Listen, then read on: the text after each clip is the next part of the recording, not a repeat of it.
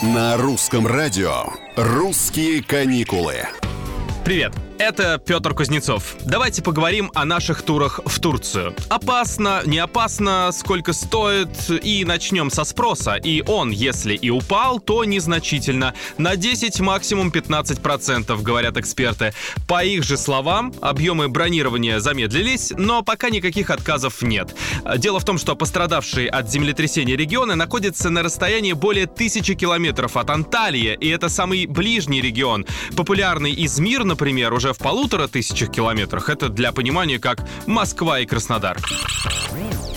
Сейчас, по данным туроператоров, многих российских путешественников притягивает Стамбул. И неспроста, ведь это красивейший город, бывший Константинополь, столица Византии. К тому же летать туда можно круглый год.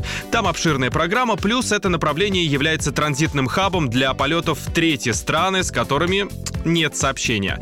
А из Бодрума, например, при наличии шенгенской визы за полчаса можно добраться до Греции по Эгейскому морю. А вообще в 2023-м Турция ожидает больше 6 миллионов российских туристов. Это еще больше, чем в прошлом году. Поэтому изучайте информацию, путешествуйте, находите те эмоции, за которыми и летите или едете.